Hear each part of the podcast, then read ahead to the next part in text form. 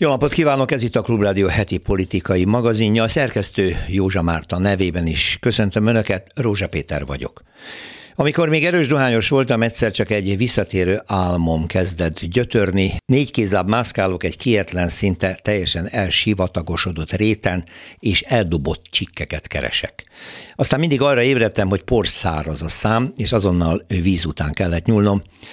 Aztán, hogy ez hozzájárult-e végül ahhoz, hogy leszoktam a cigiről, azt nem tudom, de már több mint egy évtizede nem szívom. A szárasság azonban megmaradt éjjelente, és olykor az álom is visszatér, de már nem csikkeket keresgélek, hanem víz után kaparászom a földet, mert hogy nincs. Rémálom, ami lassan valóságá válik. Magyarországon a rossz vezetékek miatt az ivóvíz 60%-a egyszerűen elfolyik. Ezt egyébként maga Gulyás miniszter vallotta be körülbelül egy hónappal ezelőtt egy kormányinfon. Aztán nyilván elhallgatta, hogy a rossz vezetékrendszer elsősorban a rezsicsökkentésnek nevezett szemfényvesztésnek köszönhető. A vízművektől elvon díjbeszedési jog okán ezeknek a cégeknek nem, hogy a hozzájuk tartozó hálózat karbantartására, netán felújítására nem jutott elég pénz, de volt, ahol az alkalmazás alkalmazottak fizetésére sem.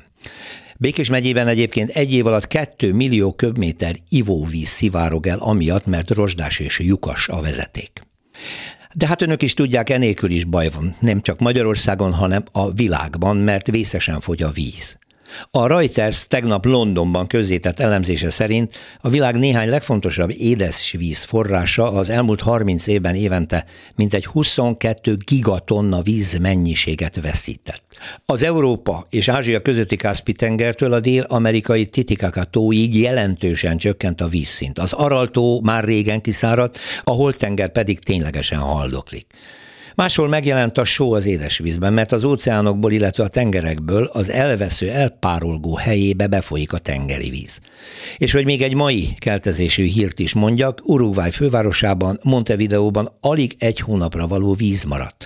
Ott már hónapok óta küzdenek a szárassággal, és itt egy adat, a 67 millió köbméter kapacitással rendelkező Pázó Savarino víztározóban jelenleg alig több mindennek 10%-a 6,5 millió köbméter van, és nincs utánpótlása, nem jön a csapadék. És ott is az édesvíz egyre sósabb a tengervízzel keveredik.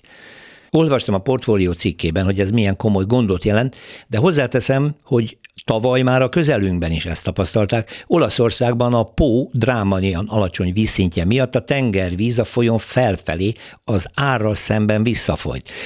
A gazdák tehetetlenek voltak, a só ugyanis kiszárítja a növényeket, és azok elfeketedve elsorvadnak, közölte az Euronews. Világos ebből is, hogy a környezetszennyezés és az ökológiai károkozás nem áll meg az államhatároknál.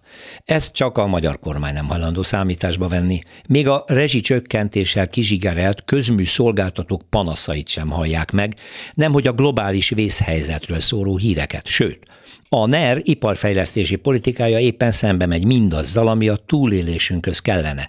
A víz és az energiatakarékosságról van szó.